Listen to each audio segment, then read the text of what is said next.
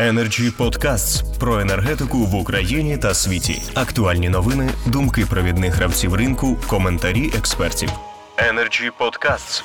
Спасибо огромное. Спасибо. Ну, как бы первым всегда тяжело начинать дискуссии. Значит, я постараюсь и буду достаточно кратким. Ну, всегда разработка стратегии – это правильно. Это визия, это видение, развитие компании, тем более такой компании, как «Нафтогаз».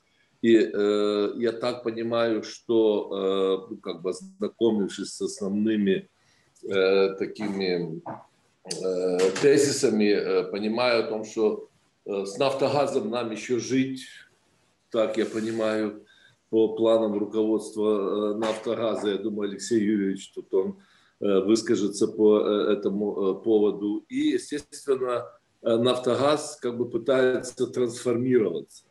И два основных таких момента, на которых я обратил внимание. Ну, первое, «Нафтогаз» как бы планирует диверсифицировать свою деятельность. И такое основное направление – это реализация газа, это как бы усиление «Нафтогаза» как бытовой компании, особенно как бы для населения, для других потребителей. И второе, то, что было задекларировано, это увеличение организации, как бы увеличение объемов добычи газа. И вот я, честно говоря, не увидел несколько таких главных моментов. Ну, первое, планируется инвестировать, и тут написано достаточно серьезные инвестиции, где-то до миллиарда, сейчас я посмотрю, 13-17, там до достаточно большой объем средств. Во что?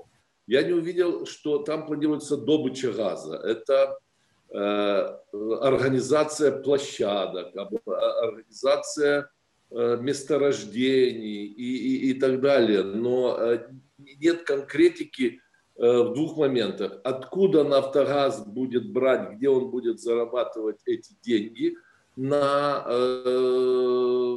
реализацию программы по организации увеличения добычи. И самое главное, а какой объем планируется добывать и кто это будет делать. Это привлечение как бы компаний зарубежных, наших отечественных и так далее.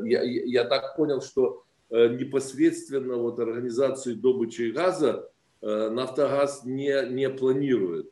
Это один момент. И второй, на какой деятельности будет «Нафтогаз» зарабатывать эти деньги. Если это деньги за счет